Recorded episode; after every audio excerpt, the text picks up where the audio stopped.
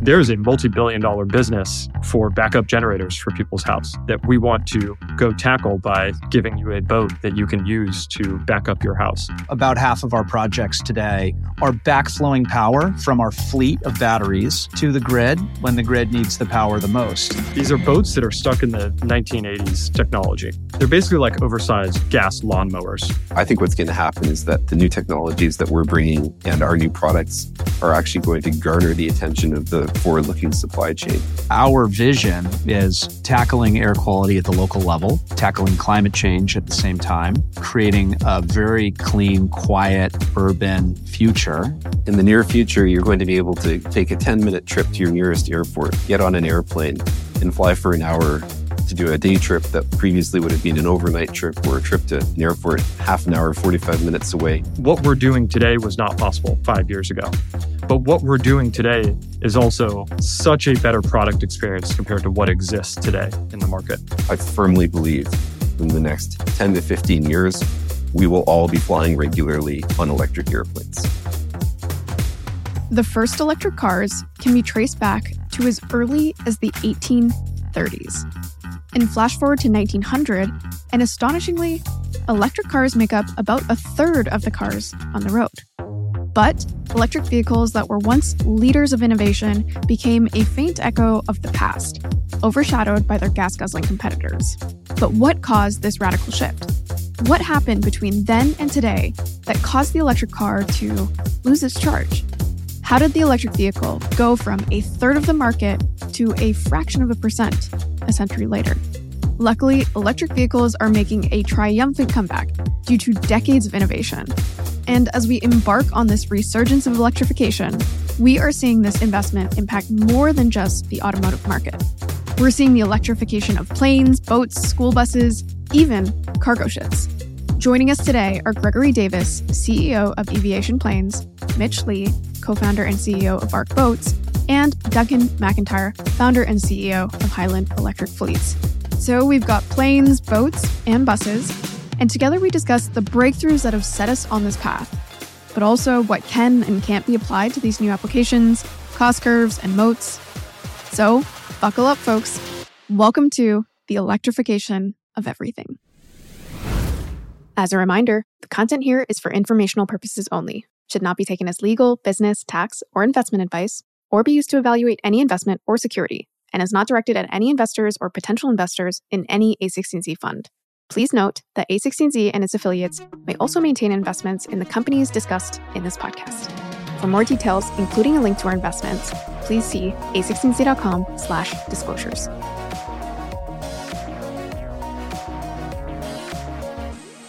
I am so excited about this conversation because I think many people are familiar with the electrification of passenger vehicles, right? Some of the biggest companies in the world now are tackling this and have been tackling it for many years. But I guess as a carryover from that industry, we're seeing the electrification of many more things, which I think people are maybe a little less familiar with. And so I'd love to hear from each of your perspectives what got you into this industry? What got you fixated on this idea that you needed to electrify a new industry? And so, why don't we just kick things off with you, Greg?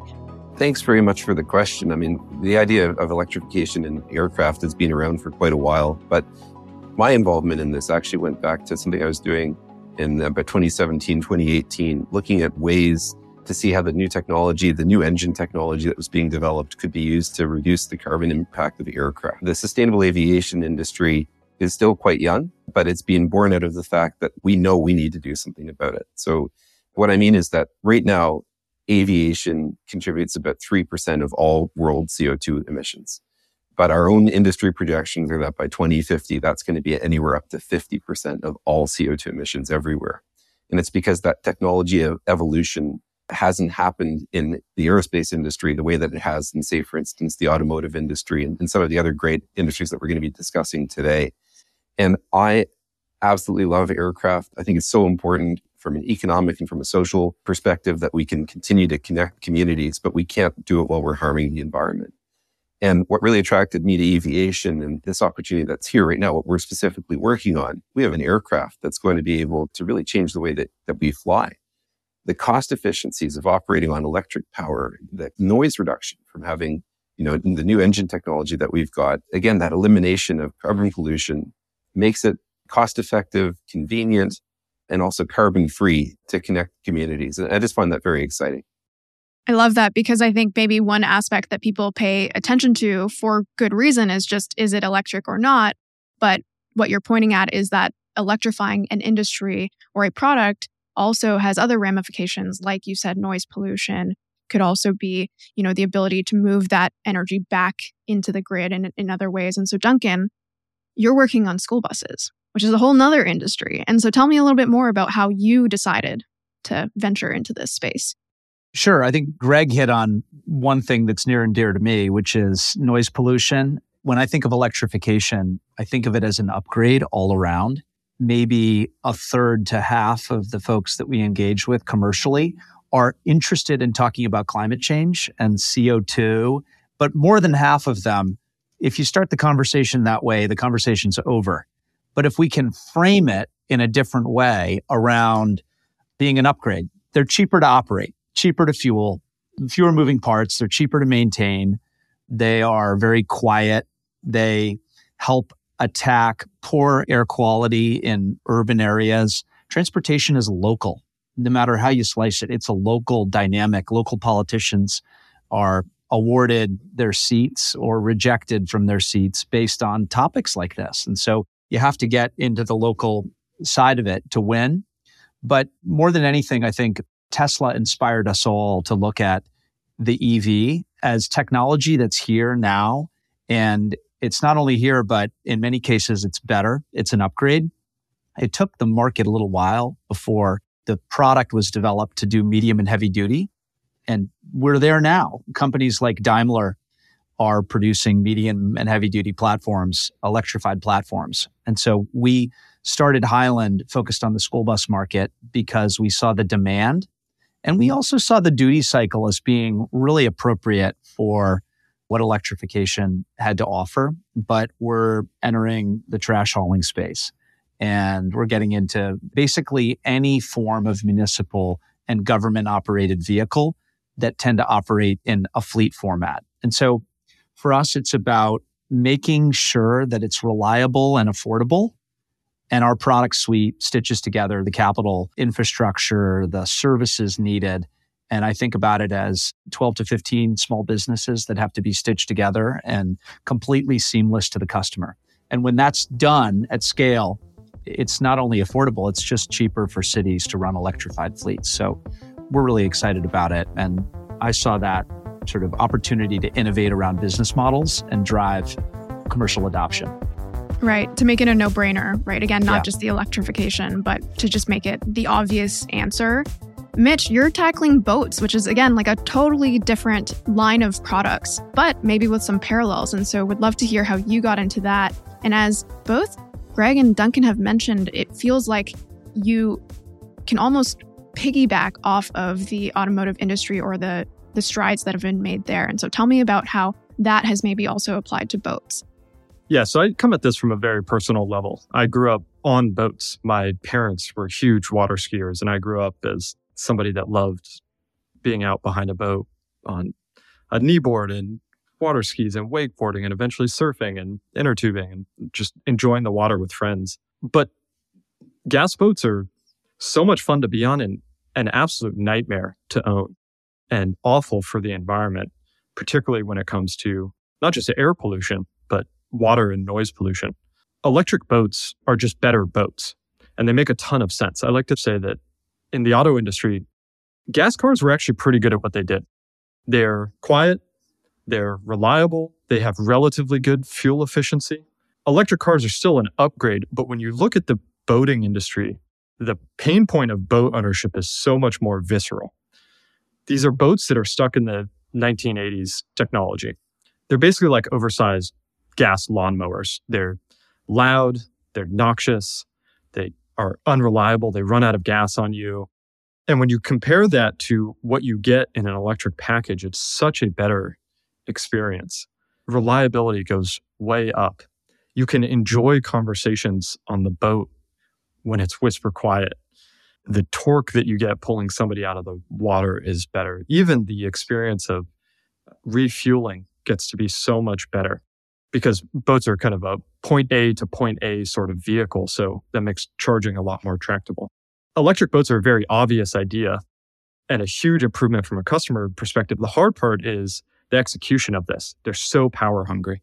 And that's where we have really benefited from hundreds of billions of dollars that have gone into research and development in the auto industry and the supply chains and the you know battery technology that's powering the auto industry that has suddenly enabled us to go tackle the marine industry which might not by itself have been able to support that volume of research and development and that's what gets us really excited because what we're doing today was not possible 5 years ago but what we're doing today is also such a better product experience compared to what exists today in the market. On this idea of borrowing from the auto industry, I'd love to hear from all three of you what aspects were really easy to port over where you could say look this innovation has you know been worked on for a long time and i can kind of copy and paste it to my industry?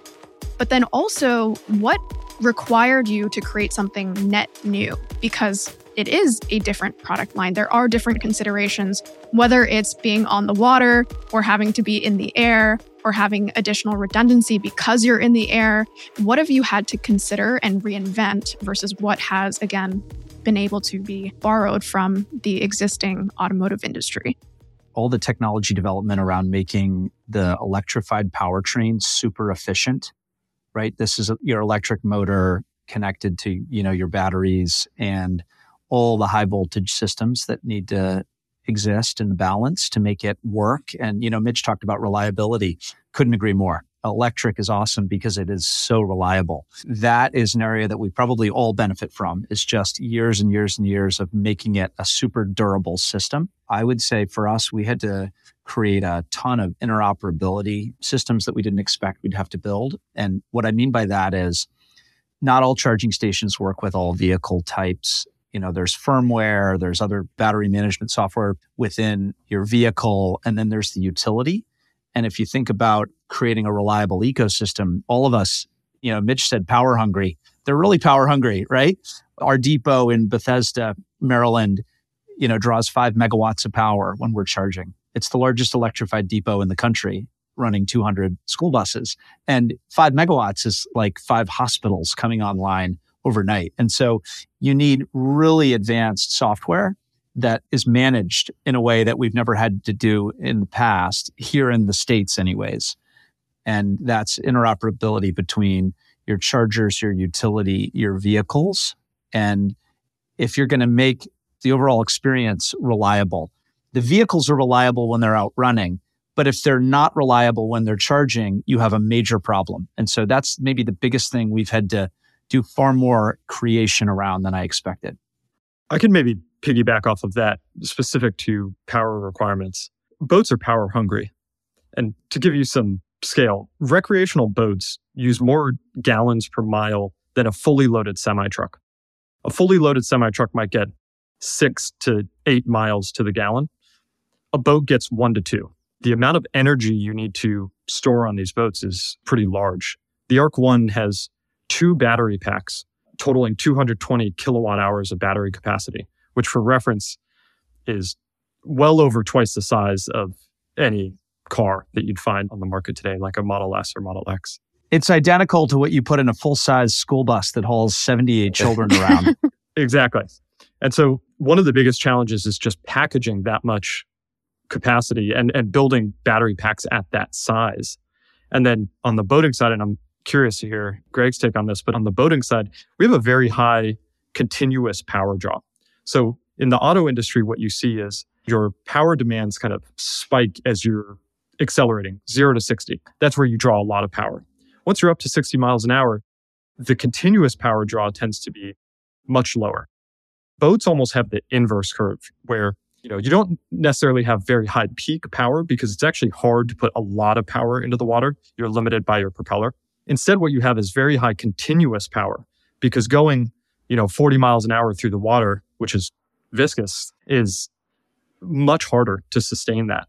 And so that generates a lot of unique challenges for the marine industry or for you know, our application of electric technology to the marine industry, particularly around uh, how do you cool that when you're generating so much power and how do we, you know, make our motors tolerant to that amount of power draw? And again, Greg, I'm curious your your take on this from the aviation side. Greg needs 20,000 times more power than we do to get a plane in the air. they, people. You know what? The comparisons are really interesting. I think I'm going to start by highlighting a few differences just to sort of, of lay it out there. Each of our battery systems is actually designed to different criteria. So that where we've benefited from automotive is the, you know, advancement of the, the cells, right? So there's a, a definite benefit for improving the energy density or, you know, what we measure in, in watt hours per kilogram at the cell level but the architecture of our systems is going to be unique for each application. So I'll give you some practical examples of why that is. When you're building a car, or, you know, Duncan, I get your opinion on this. And Mitch, I'd, actually, I think it'd be fun to sort of fact check here on, on air. But when you're building a car or ground based vehicle, the typical consumer is involved in buying that car. And when they buy an electric car, they don't want to think about things like having to replace the batteries while they own the car, right? You want the car to last for the entire time that you buy it. I would say my guess is that the marine industry is a little bit more forgiving than that. They are. Okay, yeah. And the aerospace industry actually expects to have to maintain your aircraft. Right? So if, when we're designing our batteries, we're actually designing them to a specific life cycle. And so the battery replacement, you know, the quality of the batteries in an aerospace application is what's obviously very, very high, but it's also governed by the certification standards that we're going to have for the aircraft part of our advantage at Eviation is that our whole product premise is based on the fact that we're able to design and certify an airplane using the existing standards. So we actually have a clear path to certification. But, you know, we design our batteries to be replaced every 3000 cycles, which given our utilization is about every 3000 hours. So that could be two years, three years, four years, depending on how you're going to use the airplane. But the great thing is, is that the battery technology continues to evolve. And so our architecture is designed so that it can actually be, I'll say, somewhat agnostic to the actual cells that are being used to provide the energy. So we can upgrade our battery every two, three, four years. So when you go in and you do a mandatory maintenance activity, which is absolutely normal for an airplane, you actually end up getting a better plane. I want to chime in there because I think it speaks to how different the problems are for each of these industries. We have an entirely different scenario, which is a big boating season is maybe 50, maybe 100 hours. We are the opposite of cycle constraint. You will never reach a point where you have outcycled the useful life of your battery because even with a ton of usage on that boat, it is nowhere near what you would see in an auto industry or in the aviation industry. And one final thought is what we really should get to as an industry is you know, Gregory uses these batteries for two and a half years and they're no longer suited to the standards that you need, but they're perfectly fine for me. They roll off and they're in applications that are less mission critical where they're still perfectly safe and they've got perfectly good life. That's ultimately a better design than, you know, not to the extent that Mitch explained, but you know, our school bus fleets are on the road 9% of the hours in a year and the other 91% of the time they're sitting idle. So they're actually relatively underutilized. On that note, I'd love to hear from especially you, Duncan, and Mitch, because these assets, actually, I guess the plane is this is true for as well, but for some period of time, they're not being used, right? And so that influences when you can charge, how much you can charge, but also something that we're seeing a lot more with even the passenger vehicles is the idea that some of this charge can go in the reverse direction, getting more use out of the asset itself. And so would love to hear your thoughts on again this idea that the electrification of these products is not just oh gas to electric, but it opens up this whole range of other potential opportunities. Yeah, look, it's a good question. It's core to our business model at Highland.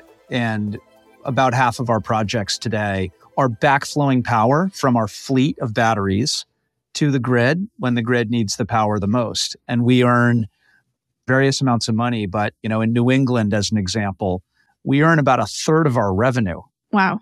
Just from providing grid services. It's a battery just like any other stationary battery, and it can be used to absorb high levels of renewables production and help meet the grid's demand during the grid's peaks. And so it's a very interesting opportunity for, frankly, all of us. All of our industries are power hungry. And if we charge at the wrong times, it's going to make operating the grid much, much more expensive. And so I think we see it as an issue that is getting solved, but too slowly. You know, ultimately, the utilities and the wholesale energy markets, we think, should develop better products and then better policies too to sort of really require that this activity is done smartly. Because if it's done in the right way, you're going to flatten the load curve and drive better efficiency in our distribution system and our generation systems as opposed to the opposite. So we come at this from the more localized customer perspective. You know, Duncan's coming at it from the grid level, which is very exciting because when you stack multiple of these vehicles together, you quickly get into the megawatt hours of capacity we think about it from two perspectives. The first is the fact that a normal boat outing might be four hours out on the water.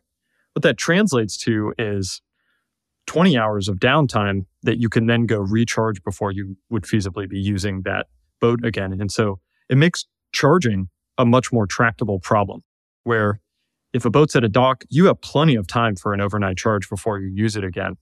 You don't necessarily need fast charging to exist in order to have a compelling electric boating experience. And then the second part is, yeah, that boat is sitting in the off season when it's winter and it's too cold to go boating or, you know, even midweek when you're working and not able to get it out.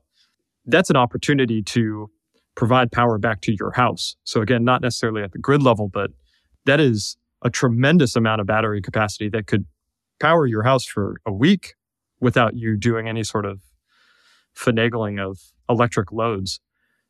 And that's exciting because it presents a whole bunch of opportunities to optimize your energy consumption throughout a given week.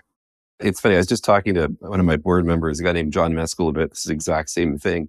And what we've just highlighted collectively is how well this technology, the battery technology, electric technology, integrates into the way that we actually use things the primary and secondary uses of the aircraft, each of us is looking at the charging network, right? So the infrastructure, but not just at the infrastructure level, also at the actual vehicle interface level. And, you know, certainly our discussions about the charging network absolutely include the idea of secondary storage of energy.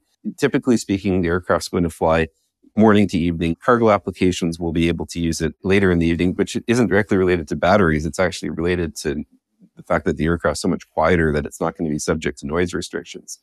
But when you look at the typical turnaround time for an airplane, the aircraft, you know, you load passengers onto it, it takes off, it travels for an hour, it lands, then you offload the passengers and baggage and, and then repeat the cycle.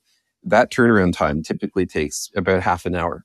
You can charge your batteries for one hour of flying time in 30 minutes. And that's a, actually a fairly gentle charging cycle for a battery. You have the opportunity for using fast charge and megawatt chargers and all this. And those will be part of our solution for some applications. But compared to some of the more strenuous applications on batteries, we're actually being relatively gentle to what we're doing with our batteries, even at the aircraft level. And that's actually, again, very, very exciting. So, you know, with today's available energy levels, energy densities that we can get from batteries, with the projected efficiency gains that we're going to have as the systems develop, you can actually take that technology that's very clearly in front of us in the next two, three, four years and design it right into your product. It's a great fit Greg, will you provide charging solutions with the planes? I would imagine your business model is to sell equipment to operators. Is that right? Yeah, you know what? Thanks for that. There's three parts of our business model. The first is selling aircraft, which is again very traditional for an aircraft manufacturer. The second is the aftermarket support. So, yeah, supporting those airplanes, parts services, training. Again, very typical. And the third is actually the charging solution. Hmm. And there's different approaches to charging. There's different ways that you can do it. You can work directly with the airports. Certainly the people who are buying planes from us right now or potentially leasing charging applications from us. And we're looking at charging in, I'll call it two different ways. The first is, you know, a fixed charging location where you tap it directly into the grid at the airport that you're going to be servicing your aircraft from. That works very well for maybe an, an operator that has their own terminal where you can reliably park your airplane but we're also looking at mobile charging. The idea of having a truck that's specifically designed for charging Alice or aircraft that has a battery bank on it so that you can, you know, again, quickly charge. We call it an e-Bowser, a fuel Bowser. Maybe a school bus. I will say the thought crossed my mind. I'll tell you, we're in the middle of the same tech R&D and that stuff is hard. It's going to happen and we're all going to get there, but we're going to power a concert. I won't say who, but a big concert. You would have grown up with them. Part of the concession, which is this big part of it, we're going to be powering it with school buses in the fall. And so I'll send you guys tickets. You'll have to come. Nice. Thank you. Yeah. Yeah, I- great.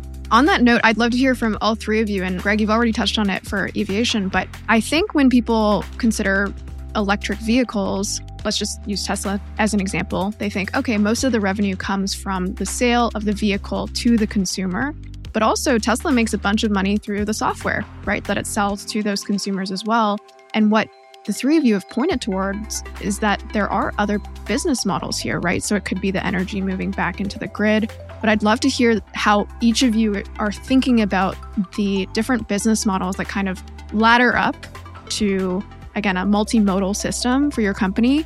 And also where maybe, if you're willing to share, you see the biggest opportunity. Like, where do you see the largest revenue opportunity for your given space? The way we think about it is we are delivering better boats. That's our goal.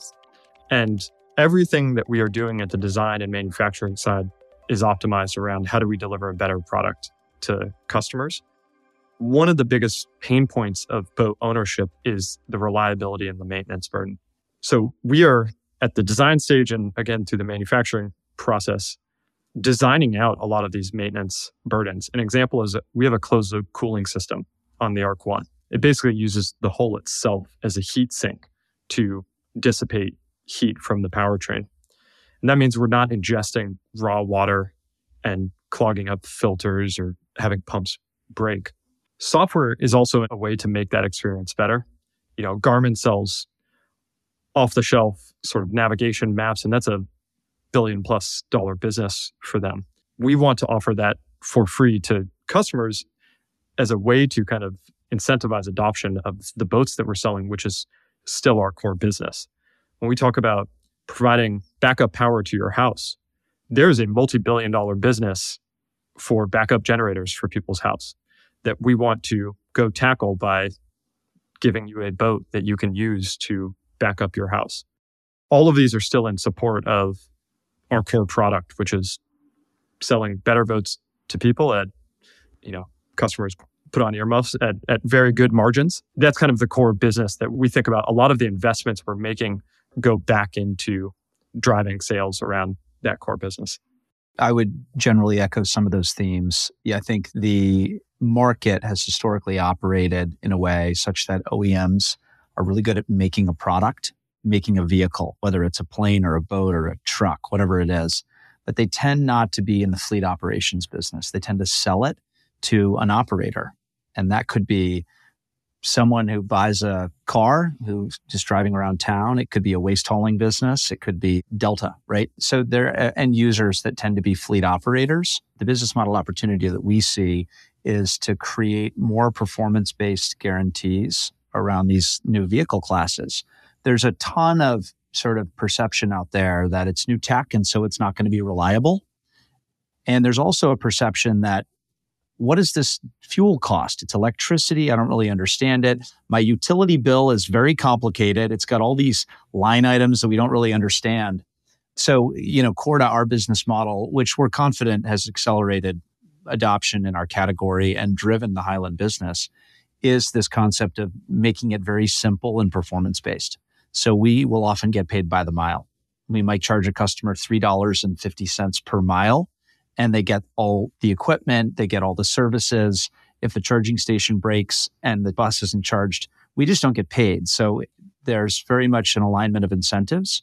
And then I think by making it performance based, we tend to own the assets and we can then bring on downstream services to increase utilization. You know, Elon Musk wrote a great article recently about how he views autonomous electric vehicles as capable of taking utilization from single digits up to 50, 60, 70%, because all of a sudden you have autonomous vehicles performing tasks and you know that utilization changes dramatically. So we need fewer vehicles or we get more done with the vehicles that we have. But I believe that's a big opportunity. You know, if you look at garbage trucks, school buses, parks and rec vehicles, any vehicle, out there that is not long haul trucking. And you have this dynamic where you can start to piece together other ways to make money or make that asset useful. And if you can deliver it as a service and make it easy for the customer, I think that's where the market's going. That's really exciting. You know, just to maybe tack onto the exact opposite end.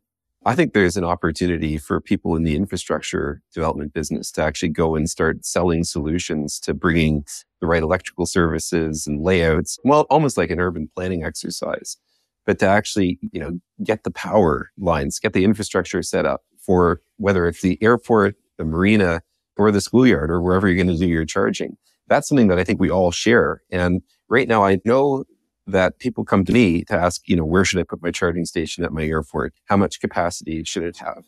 And so the fact that people are coming to me as the aircraft manufacturer means that there's probably no place else for them to go to get that information right now. I think there's an opportunity for somebody listening to this who's looking to start a business to actually become an expert in doing that, you know, focus mm-hmm. their attention on it and start delivering those solutions. On the note of opportunity, it feels like there are Still, some challenges in the industry that could be related to regulation. It could be related to the grid infrastructure that exists and needs to be upgraded. It could be the battery technology. Mitch, something you mentioned is potential fear around range anxiety, depending on you know the product and its needed range, or at least what consumers think they need in terms of range. And so, I'll just open it up to the group. What gaps are there for people to tackle, and what would you love to see people tackle? Greg, I love that you've already mentioned one very clear opportunity, but it feels like it's still kind of open range in a way where there's a lot of work to do in the next few years. And I'd love to hear where the three of you are seeing the biggest opportunities. So, in terms of aircraft, in the United States, there are 5,000 airports. About 3,600 of them they have paved runways, nav aids. You can you can fly a small commuter aircraft like Alice from those runways as a commercial operation. But we don't use 3,000 something airports that way. We use a couple hundred airports with regular scheduled service. And that's actually something that's changed over the past 40 years. We used to be able to fly point to point much more often than we can. But the market, after deregulation, the market, it went away. But even so, if you look at the breakdown of the world's air travel, and it's very similar whether you're in North America or Europe, half of all flights in the world are under 500 miles. And a full 30% are 250 miles or less. Watch planes fly by. There's a 30% chance the plane that you're looking at is flying a flight of less than 250 miles. And the proposition, I think Mitch was mentioning this, so I, I think we're on the same page on this one. It's a very different thing. Yeah, we're A to B, not necessarily A to A. But if you go back to the whole culture around the automobile, when you get in your car, you want to be able to get in your car and go wherever you want to go without any concerns. You go, it's open road, it's freedom, you know, it's a great sensation. With an airplane, you want to take off from the airport you wanted to take off from, fly for exactly how long you wanted to fly, and then land at the airport that you wanted to land at exactly when you wanted to get there, right? So it's a very different prospect. And so there's a wonderful marriage here between what the technology is available today in terms of what we can achieve with range and payload for an aircraft and the way that people actually want to fly. So, you know, our plane today represents potentially 30% of the total market for aircraft if you look at it. And that's pretty outstanding. It's such a great point that there's this marriage between the technology and how people are using this. And I hadn't really thought about the culture around how you approach plane flights, but that's so true. I mean, you, before the trip ever starts, know exactly where you're going, exactly the distance that you're going, and so you can plan accordingly. If you get out on a gas boat today, it's stuck in the 1980s. Your fuel gauge goes like this. They're super unreliable. Your speedometers don't work. There's no odometer on boats. The state of the art in most cases is unscrewing the fuel tank and looking in and guesstimating how many gallons of gas you have left. And then using intuition to think, how far can I go on this many gallons? And so it is common to run out of gas on a gas boat. I've done it personally at least a dozen times in my life. And when you think about what you get with an electric boat, suddenly you have down to the you know percent level precision on how much capacity you have left on that. And you have intelligent software that can tell you this is how far you can go with that amount of battery capacity. And oh, by the way, something that's unique to boats is if you're out in the middle of Lake Tahoe and you have 5% battery, you can reach any other point on that lake as long as you're going five miles an hour. It's not a question of if you get back, it's a question of how long it takes. And that is something that's so novel and such a huge improvement from a customer perspective over where things are at with the gas industry today. So, I guess going back to the opportunities, I think about it in three tiers. There's plenty of these product opportunities. We happen to be tackling the marine space and delivering much better boats to people that happen to be electric. You could look across all these industries and find those opportunities where the technology that exists today, the electric powertrain, delivers a better and more compelling experience to people. And I think, you know, the three of us are all doing that. There's also supply chain opportunities. It's we want our battery prices to be lower. We want our high voltage electrical powertrain components to cost us less. That helps us a lot. I think there's a tremendous number of opportunities at that kind of base supply chain level. And then there's this third category of what I call second order opportunities. You're going to have an electric future. Imagine what that looks like. Well, you're going to be towing around a bunch of electric boats in electric trucks, or you're going to be towing around an RV in an electric truck. And, and what does that mean in terms of the new charging infrastructure you need to go support that, or the new technology you need to go make that happen? Maybe it's powered trailers that can actually help the vehicle or there's just a ton of opportunities. And if you cast your mind forward a few years and think about what are the new problems that are going to exist when the marine industry is going electric and the aviation industry is going electric and the bus industry is going electric. Yeah. And I think interoperability and standards, industry standards, is a challenge today. And we've left it largely to sort of standards making, you know, traditional industry associations to drive standards. And in my opinion, it's been too slow. We've done integrations with 15 to 20 utility companies in the last 12 months, and every single one of them has been discrete and different. You just have to put the right team on it to know how to navigate the system and get through to the other end. But putting better standards in place would allow for what Mitch is describing your boat is charging your house when the power grid is down or for four hours every afternoon when the grid is strained and demand charges are kicking in. Or your trailer is charging your vehicle because it's got extra power. That's all interoperability that needs standards. I would flag one other challenge. Mitch mentioned it, but it is one of our greatest pain points, which is supply chains. It's not just about getting the cell cost down so we can deliver cheaper product. It's being able to deliver product full stop. You know, the last couple of years have been really tough on supply chains. It's led to soaring costs, but also poor reliability. You know, we're one of the largest buyers of medium and heavy duty truck platforms in an electric format right now. So we're talking hundreds of millions of dollars per year of equipment purchases we're not billions yet, but we will be quite soon. And even as a large buyer, it's tough to get product. And so you've got manufacturing sites that have thousands of completed vehicles and they are all short an air compressor. Mm. So they can't complete these vehicles and deliver them to customers. And so preach. Yeah, I, we we are buying switchgear 18 months in advance for projects we don't even have under contract yet because if we don't have switchgear, we're not getting the infrastructure completed and we can't get up and running. We don't get paid. And so we're solving problems that we shouldn't have to solve, in my opinion. And so I think for some entrepreneurs, there could be big opportunities in streamlining supply chains and creating better standards. I heard a very creative description of the supply base over the past couple of years, and it was called the surprise chain. Yeah. yeah.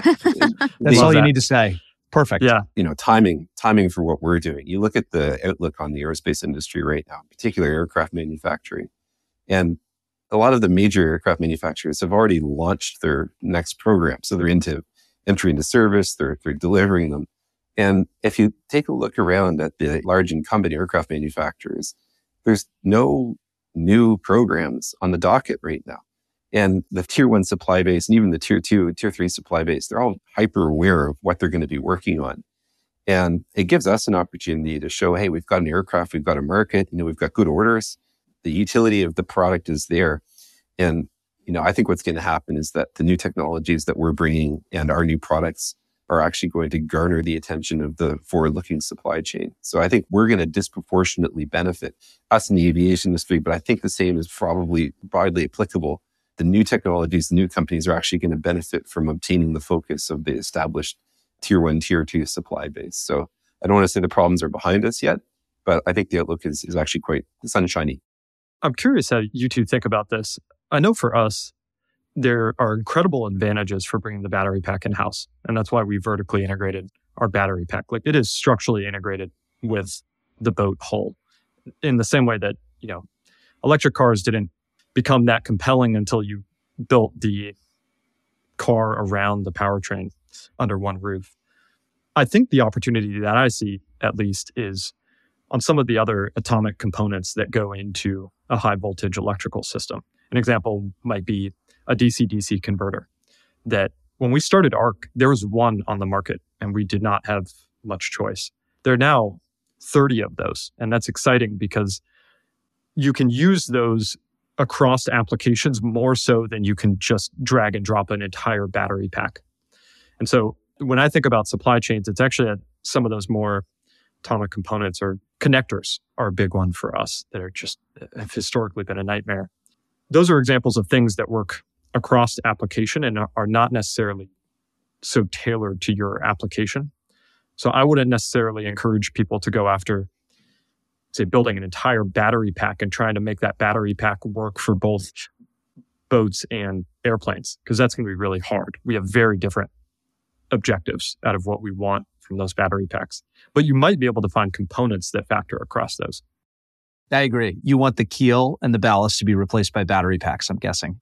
Yes, we actually don't mind weight on a boat. It allows you to throw a bigger wake and makes the boat more stable. So we're not as weight constrained as some other people. Certainly for us, you know, that's a prime example of the difference in, in some of the design criteria that we've got in the aircraft side versus the marine and land based applications. But what we've seen in terms of technology evolution is, you know, talking to people, DC to DC converters is, by the way, the perfect example for a shareable component that has an important role to play. I'd like to take it one step further, which is why do we need the DC to DC converter? Why don't we just get the subsystems made to operate at the same 800 volt system level as the rest of the equipment, right? And so we're seeing high voltage applications of, you know, traditionally lower voltage electric components coming up. We've got environmental control systems that operate at 800 volts now. Looking at other actuation and so on that operate at high voltage, reduce your wire sizes. I mean, that's what we're pushing on. Great point. I would love to see some of these low voltage components actually come up and support high voltage ranges. That would be awesome for us. Maybe as a follow up question there, Mitch, you mentioned whether or not you design your own battery packs. Given that every single one of these planes, boats, school buses have many components, how do you think about what is inherent to your business and that you build on your own versus buying or borrowing? And then I guess tacking on to that, what I really am trying to get to is this idea of what moats might arise in these industries. Like, I imagine, let me know if you guys disagree, but like, let's say 10, 20 years from now, we're going to be seeing a lot of electric boats, a lot of electric school buses, a lot of electric planes. And so, where does the differentiation come from? We're just over two years old, and we are delivering the most advanced electric boat in the world to paying customers. That's exciting. The way that we've been able to do that is by leveraging a lot of the research and development that has gone into the automotive industry over the past decade intelligently and apply it and adapt it to the unique challenges in the marine industry. We're very careful to integrate the things that become the platform for all future boats we develop and try to not integrate the things that do not give us a unique advantage over time or that are more marginal improvements. So the battery packs are core to that moat. And that's hard. It is hard to build your own battery packs. When we talk about mode, we have an incredibly talented team. We have top talent from SpaceX and Tesla and Rivian and other EV companies and marine companies. And it still took us two years of working, you know, around the clock to integrate those battery packs and get them production ready for customers. I just was wondering, do you aspire to be in commercial boating applications or does all that IP you're describing, which sounds very cool, doesn't it all apply when you get into ferries that may have predictable routes? Maybe not long haul shipping, but I don't know. Our aspirations are that everything on the water eventually becomes electric. And the playbook that we're taking is to start on the recreational side. What we're doing is building a strong brand. We're building a technological moat. We are building an extremely talented engineering team. And along the way, we're driving down our cost of capital because boats are a very good business. And the more boats we produce, the more working capital that we have. And those are the ingredients that ultimately set you up to more efficiently go after larger craft, which I'm not necessarily ready to talk about that part. We have our hands full on the recreational side, but certainly there are aspirations to go there. I heard yes. Thank you. you know, we found the sweet spot for making an electric plane. What you know, the size of the aircraft, it's a nine passenger aircraft. It's nine passengers on purpose because in the United States, you can actually fly nine paying passengers with a single pilot. We have two pilot seats, so you can also use that other pilot seat to train a new pilot, which will help address the overall pilot shortage that we've got. And we didn't do that in isolation we've come up with this approach based on interacting with real customers and figuring out what they need and what the market needs. The other thing is we're building, you know, it's an electric airplane, but it's, it's just an airplane. So it's a part 23, it's a commuter category aircraft. That means that we're building it to be certified under the existing standards. Um, the pilots who fly it will be able to fly it with their existing pilot's licenses. They get trained the same way as they would for any other aircraft that size. Likewise, with the mechanics and people who operate the aircraft on the ground and maintain it, it's the same system that we've got today flies from existing airports using the existing airspace, right? So we've got this product that's being fit so that we don't have to go and change the way that aircraft are certified. And it's the other way around. What we're able to do is say, look, we've developed an electric airplane that meets all of these standards, right? So our plane meets the same standards as any other airplane in its category. And to the point of mass adoption, 100%, I firmly believe in the next 10 to 15 years, we will all be flying regularly on electric airplanes. I have aspirations to get my pilot's license. And one of the things that clicked for me is the biggest risk to being a pilot and flying, you know, a Cessna is reliability of those vehicles and the um, number of checkdowns that you have to do on an aircraft before it gets into the air. In my mind, like electric aircraft make a ton of sense because you get that extra reliability, you know, almost free that you're no longer worried about the whole class of problems you worry about with mechanical engine failure on an aircraft. So I am personally excited for that future. I want to fly an electric plane. I aspire to visit Greg and have him take me for a, a flight in his plane. me too. Yeah, you guys can I, all rotate. You we can should go, do packed. Yeah, I was going to say, that. go out I'll on host the boat. one for a boat demo. Yeah. yeah. Everyone's going to the concert. I can ski a little bit. awesome. Great. Yeah. You know, Steph, your question on differentiation, you know, these guys obviously have products that have had a ton of IP investment that's truly you know, technical IP behind the product. We're a really different business. You know, we buy a finished product for the most part from leading OEMs and the business model that we're running is really bundling and packaging of services and financing. And if you look at the big solar operators, companies like Sunrun and, you know, other utility scale businesses, they drove commercial adoption. And that's because they very elegantly bundled and packaged a whole bunch of services with capital and they made it very easy for customers to adopt. And so we're very much in that business. It's lots of little things from training mechanics to training drivers to building a technology backbone that's scalable so that we can actually operate these fleets relatively efficiently. But I think one of the things that we've identified as a core differentiator for us right now is simply scale. We're the largest provider in this space. We have more contracts and bigger contracts than anyone else. And when you look at scale, especially in the early days of the market evolving, we have better access to capital, cheaper capital. We have more miles under our belt to prove to that capital that, you know, we're a reliable operator. We can buy product at scale and get better terms in buying everything from charging stations to switchgear to construction services.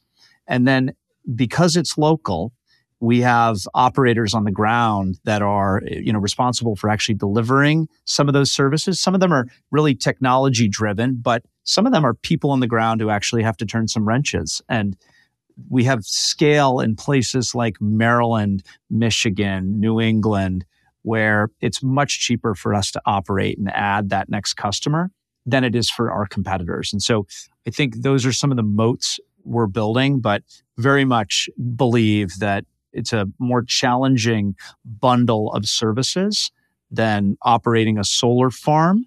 And that's going to continue to be difficult for others, you know, to replicate. Absolutely. My summary of Duncan's point there is ideas are cheap. The hard part is execution. Mm-hmm. I'm sure there are a million people in the US that have thought somebody should make a Tesla for boats. The hard part is how do you go build a product that can actually deliver that vision? How do you go package enough battery on a boat to make it compelling in such a power hungry market? Yeah. Totally agree. How do you do that without, you know, spending incredible amounts of money on capex or R&D? That's the hard part. And I think that speaks to the moat here is it is hard to go do this. That's amazing. I couldn't have said it better. I completely agree with that. But I also just want to pick up on one point that Duncan just made, which is very, very important. It's the order book, right? Know, having a real order book where you've gone and sat down with the customer and they've said, yes, we want your product. We Eviation recently passed by the $3.5 billion pre-order mark right, for the aircraft. More than 400 airplanes on LOI that we have with our customers now. And they're real customers. These customers that are signed on early are committed to working with us on the program. They're giving us feedback. They're giving us information about how they're going to actually operate the planes. And then they're there to work with us to be our launch partners when we actually put those planes into service with them in the next few years. So it, I just want to emphasize that that order book says so much about what your market is saying. And then, you know, recently we just announced a deal with the leasing company. And the leasing company doesn't just bet on our aircraft. The leasing company is betting on the market. And so telling you that there is a market for your entire product line when a leasing company buys it. It's very, very important to look at that mix. I should share that we chose the three of you to contribute to this conversation is because we did do our research and checked that all three of you have orders booked. That was really important in terms of like you're actually on the ground, you have relationships, and to all of your points, it shows that this is not just an ideal where we want to electrify and eventually people will buy into this. The market is actually participating in this. They're saying, okay, you know, the cost combined with the other benefits that we're seeing in this industry now are actually better to the point that we're ready to put our wallet down. And so that was really important in terms of us determining, you know, there are many participants in all three of these spaces. And so that was essential for us. But I also want to just quickly note that all three of you spoke to so many different opportunities for moats. Like there was technical moats, there was operational moats, there's even potentially like regulatory moats. And so I think it's fascinating to imagine how this develops, right? Because there's not just one single moat. Each one of you are figuring out where your business tied with your customer base, whether it's B2B or B2C, like what they're really looking for. I think one great place where we can end this conversation is we've already kind of spoken to this idea that this is where these industries are moving in five years, 10 years, 20 years. We do expect these set of industries to change and to be electrified. And so I'd love to hear the three of you just comment on what that really means, like contextualize the impact of, let's just say, like maybe not all aircraft, but like most aircraft being electric, most boats being electric. I know this will take time, but I'd love for the audience to just understand maybe the second, third order effects or the implications of that shift once it's fully manifested. I think something that some people don't necessarily think about is the next generation of boaters will not be allowed to use gas boats on our lakes and rivers. They are very unpopular because they're huge polluters. You know, semi trucks out on the water, except a lot of them don't even have catalytic converters on them. And so you just see these fuel slicks behind boats as they take off and all the noxious fumes around there, CO2 poisoning warnings on the back of these boats. Fast forward several years, you're looking at marinas that are quiet that have clean water around them because these boats are not polluting into them. We'll take an Arc One out into a marina and we'll pass a sailboat, and the sailboat will be louder than our boat. So just this ability to suddenly appreciate and enjoy water so much more than you're able to today with kind of this drum of engine noise kind of drowning everything out. It's an exciting vision that we're driving towards. When you look at urban areas around the country, the EPA, you go to their website and look up who's in attainment of air quality that's fit for being healthy for human life is effectively the way they describe it. And most of our major cities do not meet the threshold. And it's because we have tailpipes from vehicle traffic. You know, we've essentially moved all of our power plants further outside of urban areas. We don't run coal plants in cities anymore. And so bad air quality is a function of tailpipes. And cancer rates, rates of pediatric asthma are high in cities where tailpipes and vehicle traffic is high and areas where the airflow does not wash those fumes out quickly and easily enough. And so there are places in California where we're, you know, engaged with municipal leaders where pediatric asthma is over 30%. And so our vision is tackling air quality at the local level, tackling climate change at the same time, creating a very clean, quiet, urban future. And, you know, Mitch said quiet. We would say the same thing. Our bus depots are silent and the buses operate almost entirely silently. Trash pickup could happen earlier in the morning because you don't have the loud rumbling noises of a diesel engine. And the grid is not utilized to the tune of 36% or 38%. It's utilized to 55, 60, 65, 70%. And so we can integrate more renewable energy, not less. We can reduce demand charges and just charges to ratepayers and create an ecosystem where transportation of all forms, whether it's flight, marine, or road, is really integrated into an energy ecosystem that's more efficient, cheaper, and better. In the near future, you're going to be able to take a 10 minute trip to your nearest airport, get on an airplane, and fly for an hour to do a day trip that previously would have been an overnight trip or a trip to an airport half an hour, 45 minutes away and going through security, you're going to be able to conveniently move from point to point to go do the trips that you want to do. They'll be more time effective. It'll be good for the economy in terms of enabling more trade, but also in a social perspective, you know, just being able to go and see people that you want to be able to see. We thrive in connectivity. This type of connectivity will disproportionately benefit small rural communities communities that previously have not had the benefit of having air travel, which is a real economic motivator. These flights will be much more cost effective than the flights we have today because they eliminate aviation fuel and replace it with a much cheaper electrically derived energy from the grid. As with those other forms of transportation, electric aviation is very quiet, which means that not only will you be able to increase the frequency of flights or even add previous flights that just haven't existed in decades. You'll be able to do it not worrying about polluting the environment, but also not worrying about irritating your neighbors because the flights will be so quiet that nobody will complain. In fact, you will want to have that airplane next to you so that you can take advantage of it. It's going to change the way that we fly. And really, this is the future.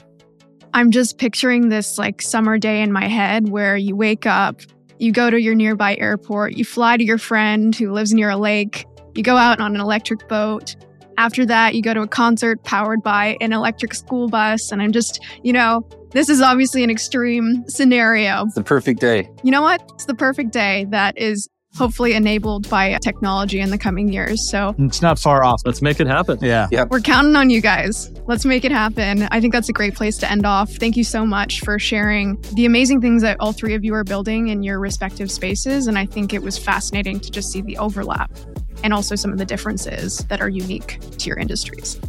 Thank you for the excellent questions. It was really inspiring and thought provoking. And Duncan and Mitch, that was really enjoyable. Thank you both. Yeah, yeah, I would, I would, echo. Steph, thanks for getting us together, and Mitch, you know, Greg, love to stay in touch with you guys. Love what you're doing. It'd be a pleasure. Yeah, thank you for having us, and it's an awesome and inspiring conversation. I look forward to. Thanks for listening to the A16Z podcast. If you like this episode, don't forget to subscribe, leave a review, or tell a friend. We also recently launched on YouTube at youtube.com slash a16z underscore video, where you'll find exclusive video content. We'll see you next time.